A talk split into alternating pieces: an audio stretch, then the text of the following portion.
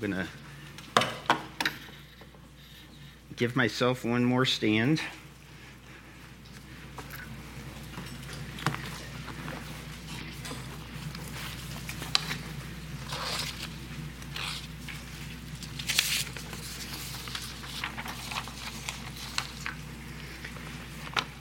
Good morning, church and guests. I'm Bob Walker. I am one of the pastors here at Covenant Life Church. And we're starting a two sermon series called The Wonderful Words of Life. And these two sermons are about the Word of God. Specifically, the first sermon today is about the sufficiency of the Word of God. And we're seeking to answer questions like what does the Bible address? What is the nature of the Bible's authority? Is the Bible enough to do what it says it can do? The second sermon addresses where we turn for counsel. What instructions does God give in His Word to His people as to where they should go for counsel? And I pray that in these sermons, God will guide us to know His Word. And He will guide us to love His Word and to trust His word. So let's pray together for that now. Heavenly Father, you are the good God. You are a God of love. You are a God of kindness. You are a God of truth and justice and mercy. And you have given us your word. We know your word is true because you only tell the truth. We know it is accurate because you are a God who knows everything. You are great, and you have given us this word. I pray that we would treasure it and that you would change our lives with it and through it. In Jesus' name, amen. Those of you who know me best know that it would far be it from me to ever digress into a story about my old flying days. I'm going to make an exception this morning. I learned to fly helicopters in flight school. And one of the most important and the basic things, I mean, very basic things I learned was about something called aircraft attitude. An aircraft attitude is the orientation of an aircraft with respect to the horizon. So if you imagine a horizon line out in front of you, and you imagine how are you related to that line? Are you banked left? Are you banked right? Are you pitched up? Are you pitched down? You have to know your aircraft attitude. And as part of that training, I was taught to use an attitude indicator, and there should be a picture of that behind me. That's an instrument used to reference the aircraft's pitch and bank about an artificial horizon. So to fly, it's essential to know your attitude, and that's easy on a clear day. What do you do? You just look out the window. You see the horizon. But sometimes at night or in bad weather, it's very, very hard. And if you're in a cloud, it's impossible. Depending on conditions, it's easy to slip into a situation where your sense of right side up is skewed. First thing, you might be flying and you don't have very good or proper visual cues. You can't see that horizon. It could be dark. You could be over the water. There's no light source. You can even be flying between cloud layers, and cloud layers aren't always horizontal. Sometimes they're skewed. And when you, you, you don't have a horizon line and that's the only line you see, you start to think that that's your horizon. So you can experience erroneous visual cues that lead away from a true sense of your aircraft's attitude. But your own body can work against you. You have a vestibular system, and I always point to my ears because uh, that's where I was taught that most of this happens. And the vestibular system functions to detect the position and movement of our head in space. So you have these little canals in your ears, and they're filled with fluid, and there's these kind of hairs or nerve endings. And as you turn your head, the fluid starts to move in those canals and against those nerve endings. And it gives you a sense that, yes, I'm turning. Yes, I'm, I'm face down or faced up, or I'm off to the left or right and they're very important for keeping our balance, knowing which way is right side up. Those of you who've suffered from vertigo where that system isn't working correctly know how devastating that can be. And, but you can get vestibular illusions also. And I realize Dr. Bob is explaining medical things again. but please keep in mind this is how they're taught to pilots. Vestibular illusions occur under conditions in which a pilot is unable to see a clear horizontal reference. So I don't have my eyes telling me which way is right side up. And if I get into a situation where I'm leaning to the left, eventually the fluid in my ears stops moving. And I begin, my ears start to tell me that a bank to the left is right side up. That is not a good situation. So you can be in a situation where your senses are telling you you're right side up, your eyes and ears, but in reality, you're not. And people have died by not noticing this problem or by responding incorrectly to this problem. So, how do you survive it? First, you have your attitude indicator. You need to have something that truly shows you what is up and what is down. And second, you have to be able to see it. It has to be in front of you. In older cockpits like the ones I flew in, the attitude indicator was the largest instrument on your control panel, and it was always right in the middle. If you were looking down, you're trying to see outside, but you look down to your instrument panel, the first and biggest thing you would see would be that attitude indicator. It's directly in your line of sight. Third, you have to know how to interpret the data it's showing you. Please take a look at the second picture. If that top arrow representing true up and down is pointing off to the left, that's really up and down. That means I'm banked to the right. And if I'm in a right bank, I need to know how know that I'm in a right bank and know how to get back to straight and level flight. So fourth, if I can't see outside, I need to trust what that attitude indicator is telling me. My eyes might be telling me something different. My ears, my body might be telling me something different, but I have to trust that attitude indicator. It has to be authoritative. And that's not easy. But you have to trust it. You must. Part of flight training is learning to fly in instruments. Instruments like that attitude indicator without reference to anything outside your aircraft. So, in training, my instructors taught me about attitude indicators. I sat in the classroom. They told me how they worked, how they were designed, how to interpret them. They taught me about the vestibular system, and I learned how the attitude indicator worked. I learned common problems and how to respond to those problems. I learned techniques to accomplish missions with my aircraft when outside visual cues were inadequate. So I was taught. Then I went to fly and I practiced everything I was taught, and I often messed up. So I was told many times by my instructors.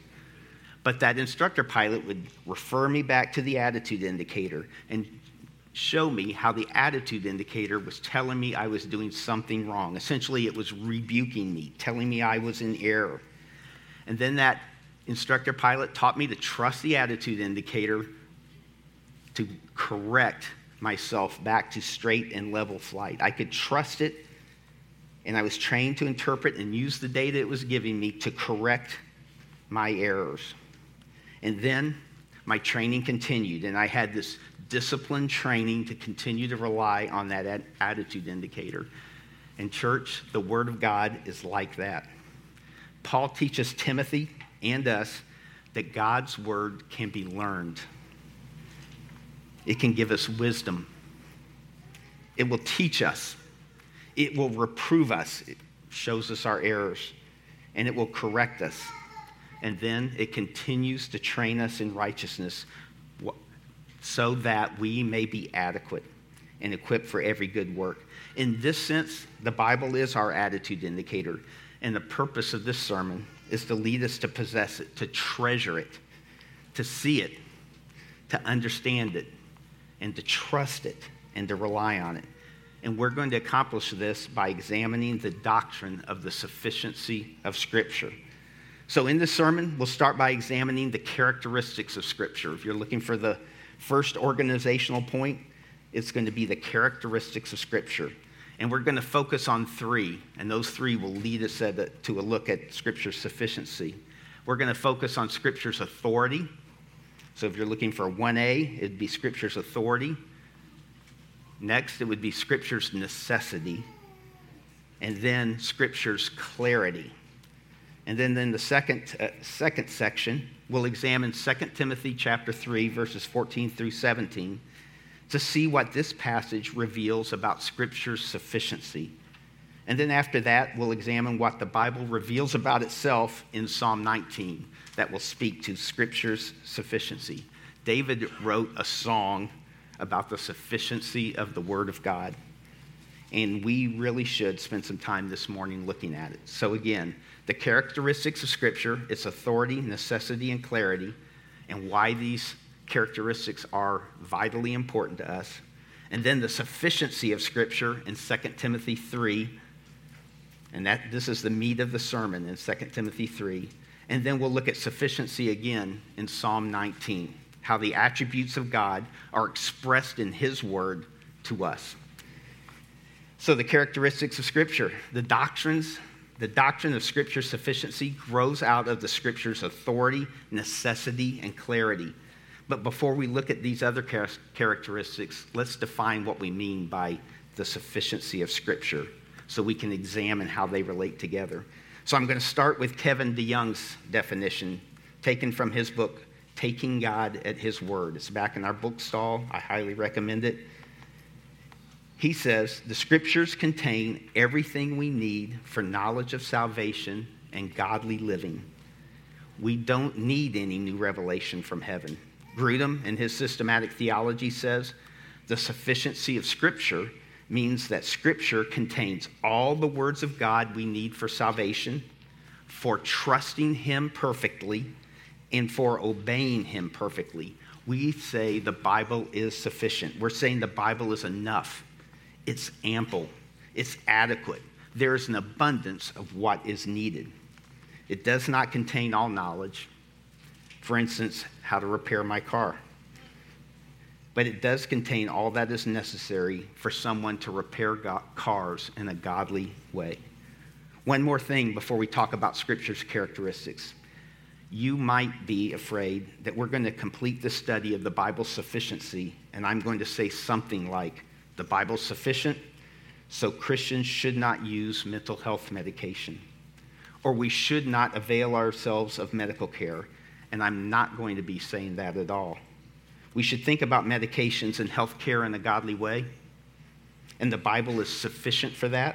But I want you to be able to hear this sermon without worrying that we will come to a conclusion like those I had just said. The Bible teaches us that the Word of God possesses a few attributes that lead us to the sufficiency of Scripture. And the first attitude we're going to look at is the authority of the Bible. The authority of the Bible means that the Bible is our supreme standard for what we should believe and how we should behave because it comes from God who cannot lie. DeYoung describes it this way The last word always goes to the Word of God.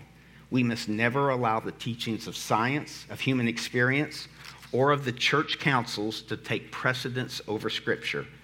Grudem says the authority of Scripture means that all the words in Scripture are God's words in such a way that to disbelieve or disobey any word of Scripture is to disbelieve or disobey God. And we often talk about the inerrancy of Scripture under the characteristic of authority. And so I just wanted to define that.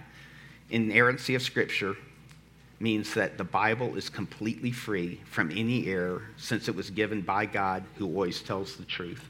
So we here at Covenant Life Church, in the very first article of our statement of faith, talk about God's Word. And some of you might have even read it recently. Some of you were taught this recently in a foundations class. It says, the scriptures are the supreme authority of all life, practice, and doctrine. We at Covenant Life Church the members of this church, we sign a covenant. We make promises to one another and how we are going to care for one another. And the first article in our church covenant says that we will submit to Scripture as the final authority on all issues. We are a church committed to the authority of Scripture. We say Scripture is our authority, and then we seek to live that out in all areas of our life. And I'll tell you, this week, as I was thinking about that, and Charlie was reminding me that in many ways, this church excels in practicing the authority of the Word of God. And, and it just, it warms my heart. And it, uh, and I think for, for all the pastors and all the members of this church, we know that we accept the Bible as God's authority. And as you're walking out today, you might see people in conversation. And those people in conversation, it will just be assumed between them that the Bible is the authority. If the Bible speaks on a subject, we are willing to believe it. If a pastor has to uh, rebuke or correct a member, we're not doing that upon the authority of our own wisdom. We're doing that upon the authority of the Word of God. And when we give rebuke or when a pastor receives rebuke, if it's, if it's spoken of in the Word of God, we accept it. And so I do want to commend uh, Covenant Life Church in the many ways uh, that you practice this doctrine. It, it, I think it has been a help to us in our witness to the community. It's been a help to us as we seek to uh, love one another, and it glorifies God and gives Him the glory for the good work that He's doing in and among us. So I submit to the authority of what is true. I submit to the authority of what that attitude indicator is showing me, and then I can live I can do what I'm called to do. The second characteristic of God's word I want to talk about is the necessity of God's word. General revelation speaks of God, and it is good. It is not enough to save us. The heavens declare the glory of God. We could see the grandeur of God, his creativity, uh, some scope of his greatness in creation. But it is not enough. We need the scriptures. We need God's word to tell us how to live, who Christ is, and how to be saved. We need God's word. We cannot live holy lives without it. Without God's word, we are condemned. We need it to be saved. We need it to know how to live. It is impossible to live the Christian life without the Bible. And so I want to ask a question right here. Maybe even as we, uh, as we are listening to God's word and, and, and, uh, and as you're hearing the rest of this sermon, just think about do I always act like God's word is necessary? If you're in the middle of a conflict with somebody, are you thinking about what God's word says? Are you trusting in what God's word says? And are you acting upon it? Are you in a hard marriage? Are you trusting in God's word? Is it necessary to you? Are you in an impossible situation? You don't see a way out of it. Are you in a conflict with somebody? I'm saying trust God's word. It is necessary for God's people to trust God's word, to live in a way that pleases God, that is for His glory and it's for our good. So, church, believers, trust the Bible. It is necessary for you. It's also, the Bible possesses the characteristic of clarity. The Holy Spirit makes the Bible understandable to all who read it, seeking to be submissive to what it says. The saving message of Jesus Christ is plainly taught in the Scriptures and can be understood by all who have ears to hear it. We don't need someone else to tell us what the Bible means. The Bible can be understood. But we do know right understanding requires time and effort, the use of ordinary means, a willingness to obey, and it requires the help of the Holy Spirit. And we know, we know our understanding will remain imperfect in this lifetime.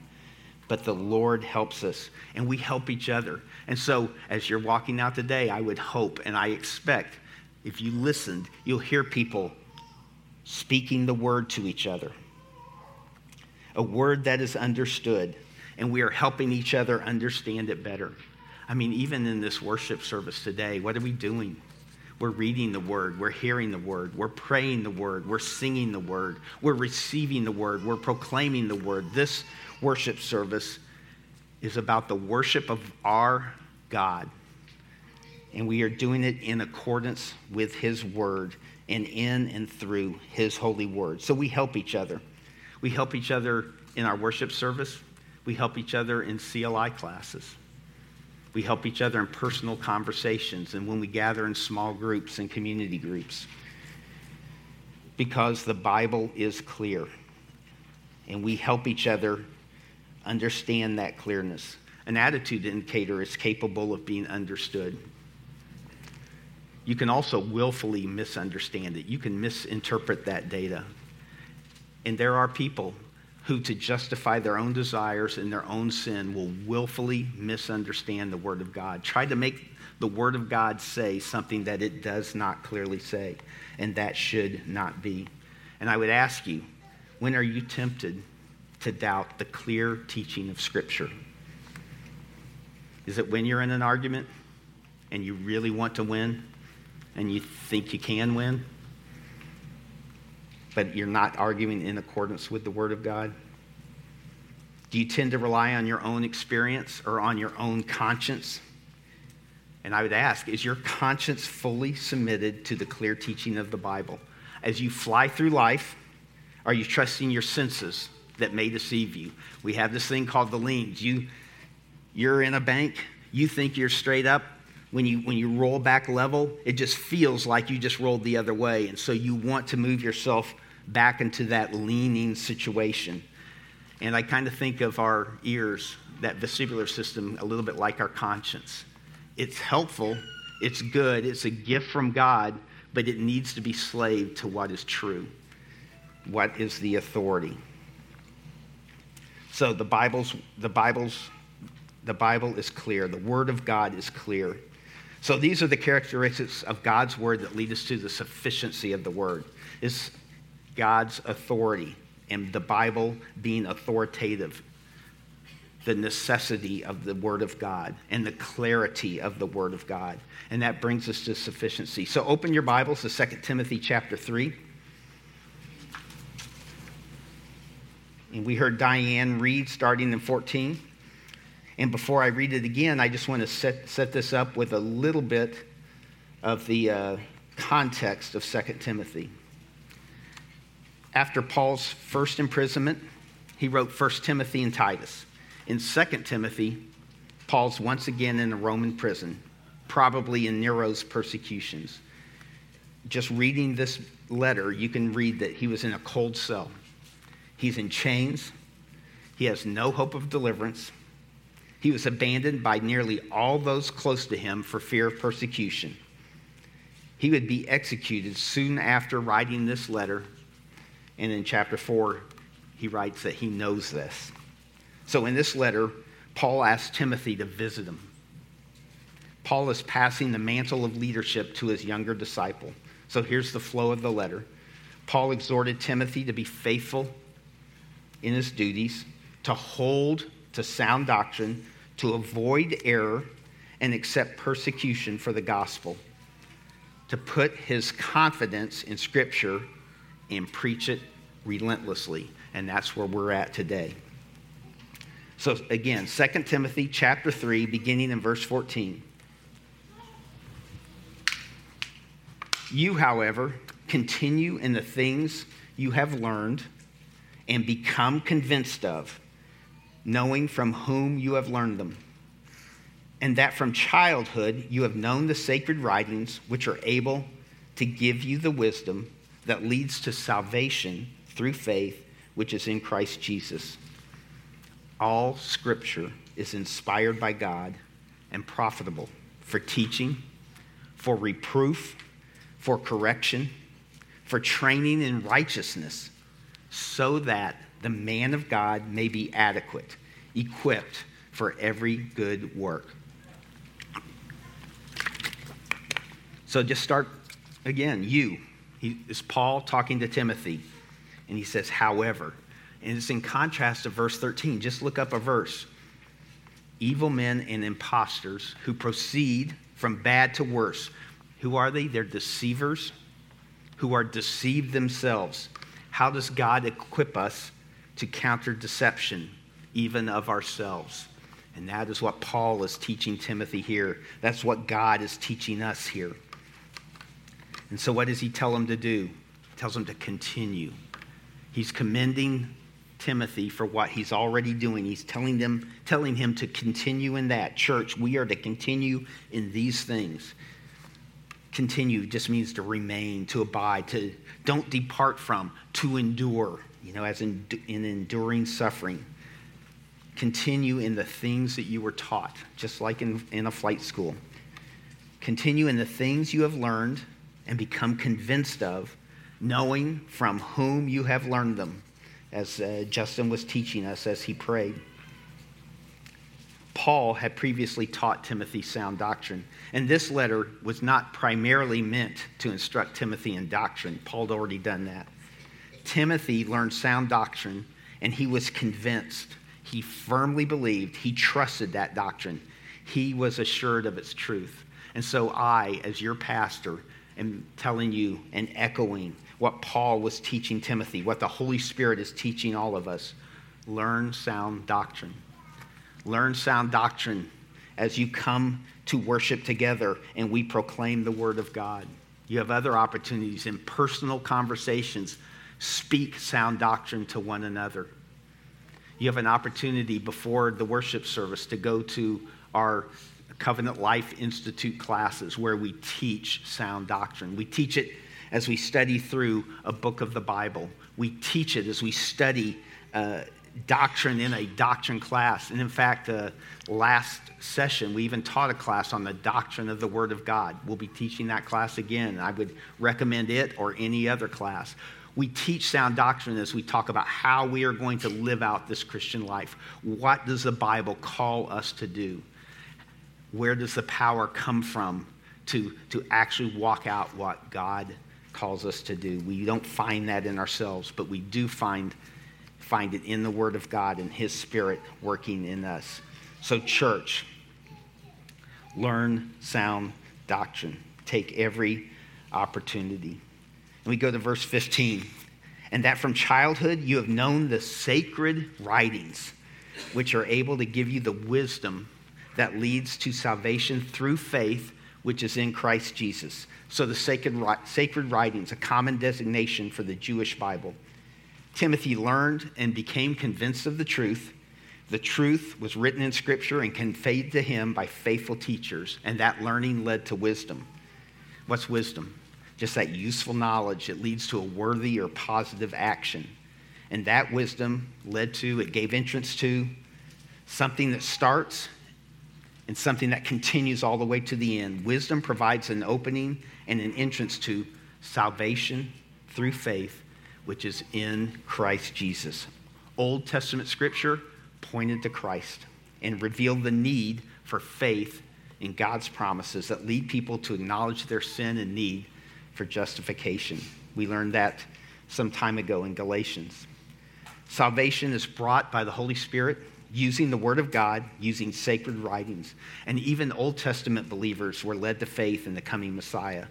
Hebrews tells of many, including Abraham and Moses, who looked forward to the coming of Jesus Christ and gained approval through faith, not receiving what was promised back then, because God provided something better than Old Testament obedience to laws to make them and us perfect. We must remember God saves us instantaneously at the point of conversion. He had predestined us, He calls us, He justifies us, He brings us to repentance. He's the one who regenerated us to make that even possible. We're saved. But God does still more. He doesn't leave us like that. He sanctifies us, He makes us holy, and it's a process. We are not holy yet. We need the Word of God because through it, God is showing us how to live out that salvation, how to make us holy. It's, we are trained in righteousness through God's Word, and we know He's going to complete it because the authoritative Word of God from the God who cannot lie has said He will complete that in His people. He'll bring us fully into his presence without blemish in Christ Jesus. And that is the gospel. God takes the initiative in saving us. He sent his own son to live perfectly and then die, not for his sins, but for our sins who are imperfect. He died for our sins so that in him we are holy before God. And we just believe that. We trust that and we trust in that only, and nothing of ourselves. So I call you. God's word is true. And he says that all have sinned and fall short of the glory of God. We are all sinners before him. He has sent His Son, and in Christ we can be made righteous before Him. We have to trust that. We have to turn away from our sin. We repent of our sins. We turn away from us having the lordship of our lives, and we submit that to God. We submit to God in Christ Jesus, and we rely on that alone, and He saves us. And so, if you are an unbeliever, that is my call to you. This is what God is speaking to you. His word that He has given is calling you to repent and believe. And I ask you, I beg you this morning to do that. And if you do, please come and tell any of our pastors or any of our members so we can pray with you and help you in that. Believe in the Lord Jesus Christ, and thou shalt be saved. Verse 16 All scripture is inspired by God and beneficial for teaching, for rebuke, for correction, for training in righteousness. All scripture. This includes both the Old and New Testament. Both Paul and Peter have taught us that. It's inspired by God, it's divinely breathed, it's expirated, it's breathed out by God. You know, sometimes God dictated words to people, but most often he used the minds, the vocabularies, and the experience of human writers to breathe out his words. The words themselves are inspired. And then they are beneficial, they're profitable, they're helpful, they're advantageous for what? Teaching. These four things the divine instruction of God's word teaches us. It's doctrine, it's the content of God's word, it's instruction. Be taught in Scripture in God's word. It's profitable or beneficial for reproof. That's rebuke for wrong behavior or wrong belief. Scripture exposes sin. Reading God's word can be painful to us. Here's how uh, Hebrews chapter 4 states it in verses 12 and 13. For the word of God is living and active and sharper than any two edged sword, even penetrating as far as the division of soul and spirit, of both joints and marrow, able to judge the thoughts and intentions of the heart.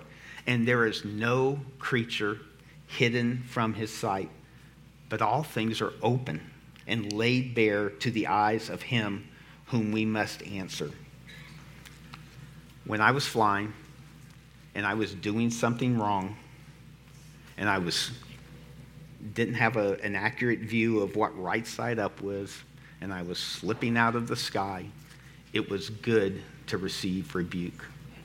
Rebuke saves lives. Rebuke for wrong behavior or wrong belief is a good, good thing. Church, do not despise godly biblical rebuke. Learn to trust the truth of God's word and then to know that the truth of God's word is the best. It is the best for you. It is for God's glory and it is for your good. Give rebuke in a godly way, accept rebuke in a godly way. And then correction. Rebuke sin can be dealt with through confession and repentance. We can correct what we are doing wrong. The Bible helps us to correct ways that we are failing and ways that we are sinning. This uh, word speaks of righting a fallen object. You have a, a vase or a bottle, it starts to fall or it has fallen, you can set it right side up. It is corrected.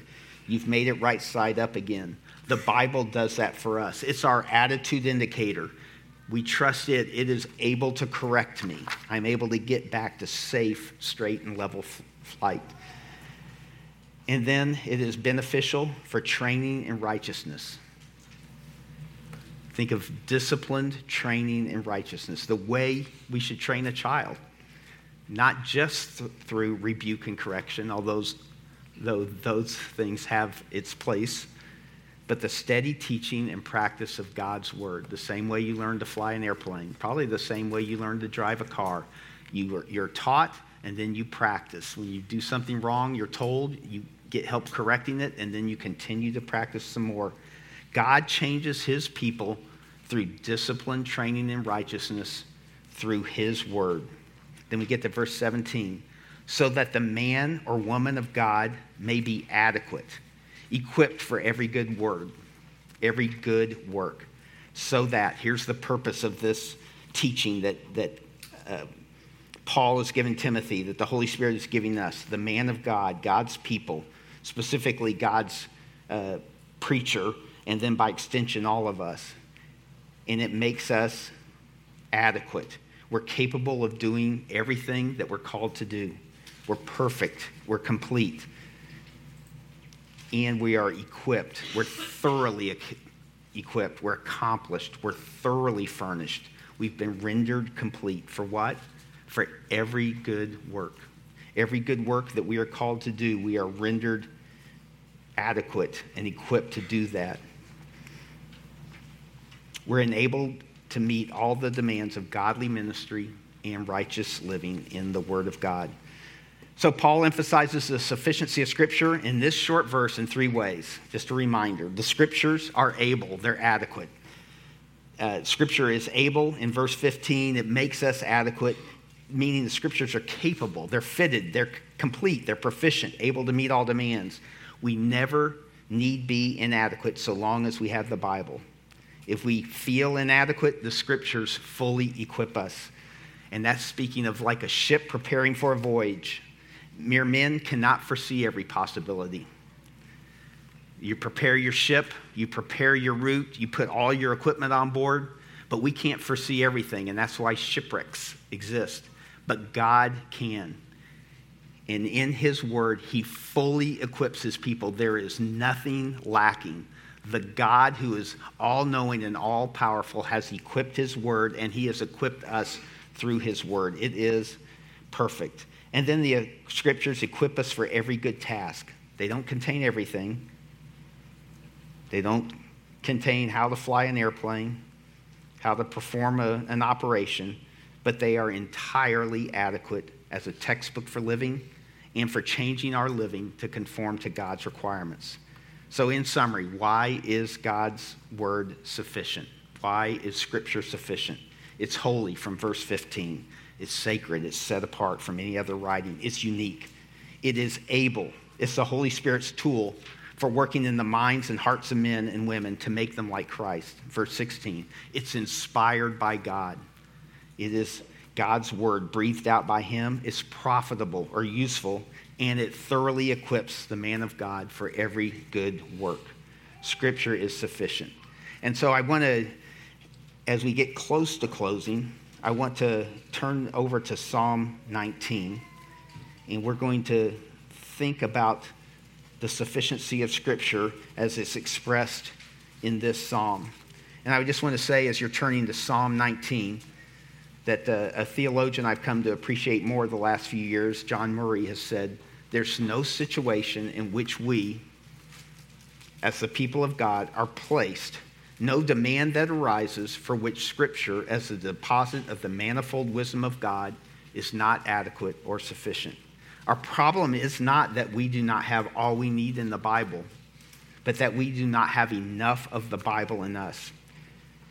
As you're uh, landing on Psalm 19, I just want to read to you how the apostle peter applies the doctrine of the sufficiency of scripture here's what he says in 2 peter chapter 1 verses 3 and 4 seeing that his divine power, and we know that through the rest of God's word and even from what Peter says in 2 Peter chapter 1, seeing that his divine power through his word has granted to us everything, everything pertaining to life and godliness through the true knowledge of him who called us by his own glory and excellence. For by these he has granted to us his precious and magnificent promises so that, the purpose, by them you may become partakers of the divine nature, having escaped the corruption that is in the world by lust. The scriptures are, su- are sufficient, and by them we may become partakers of the divine nature.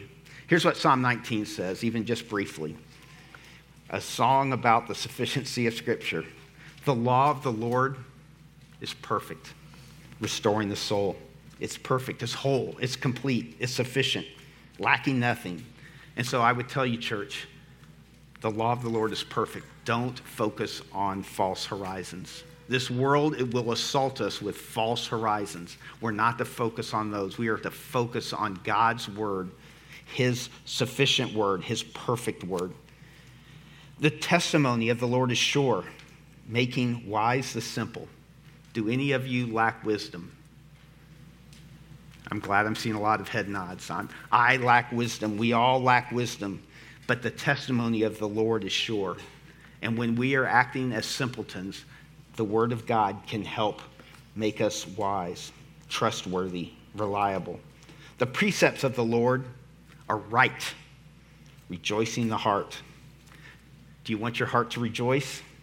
Trust in the precepts of the Lord. They are always correct, they are authoritative. The commandments of the Lord is the commandment of the Lord is pure. It enlightens the eyes. The fear of the Lord is clean, enduring forever. The word of God is pure from any impurity.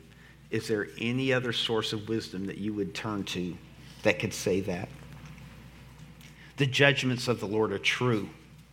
They are righteous altogether. Do you need insight into yourself? Do you need insight into your sin? Do you need insight into a conflict that you are having? The judgments of the Lord, they're true and they're righteous altogether. You may trust them. They're more desirable than gold. Yes, than much fine gold. We know what the Bible says about riches and money on this earth, but it also says a lot about laying up treasures in heaven. And if you want true spiritual prosperity, you need to find the source of that in Scripture because Scripture is more desirable than gold. It's sweeter also than honey and the drippings of the honeycomb. We can find sweetness in the Lord, in His Word. Is there any bitterness at all in your life right now? And we're on this earth. There's, there's pain, there's weakness, there's sin in our hearts and we struggle and we fight. We have disappointments in work, disappointments in relationships, just disappointment. We see death, we see sickness, we feel it. You want sweetness? It can be found in His Word. There is sweetness to be had in God's Word. Verse 11 Moreover, by them your servant is warned. In keeping them, there is great reward. There's trouble out there. We know it and we are warned about that trouble and how to respond to that trouble in Scripture. There's protection in Scripture. Who can discern his errors? Equip me of hidden faults. Also, keep back your servant from presumptuous sins. The Word of God preserves us. We're tempted. We are tempted to sin. We are tempted to get those leans to, to follow a false horizon. The Word of God protects us from that. It protects us from ourselves, it preserves us. Let them not rule over me, then I'll be blameless, and I shall be acquitted of great transgression. Let the words of my mouth and the meditation of my heart be acceptable in your sight, O Lord, my rock and my redeemer. Where do you go for counsel? Do you go to the words do you go to the word that was described in Psalm 19 or do you go elsewhere? Where do you go for teaching? What podcast, what book, what online speaker, what person do you listen to? Are they speaking the word of God? Are you giving counsel? And the counsel that you give, is it in accordance with the word of God? Is the word of God the basis for how we live our lives? And those are questions we have to ask ourselves. And those are questions that we have to answer and that we have to encourage each other. And I look out and I see just row after row of people who seek to do this. And I know we do it imperfectly, but it, it just warms my heart just to see just to be able to remember conversations I've had with many of you or conversations I've heard where you've been sharing the Word of God with each other. And I will tell you that Word of God has made a difference in people's lives. I mean, I get to counsel a lot of people, and there are just numerous times where I do a lot of talking and I don't see a lot of effect, but that person comes back to me after a week and they're able to share something that they've, that the Holy Spirit has applied to them to their heart from the Word directly, and it's made a difference because the Word of God is living and active, and it's powerful, and it's authoritative, and it's clear, and it's necessary, and it's adequate, and it's adequate for teaching us and for correcting us for rebuking us and for training us in righteousness. You, church, we can rely on the Word of God. And please do not neglect the Word of God.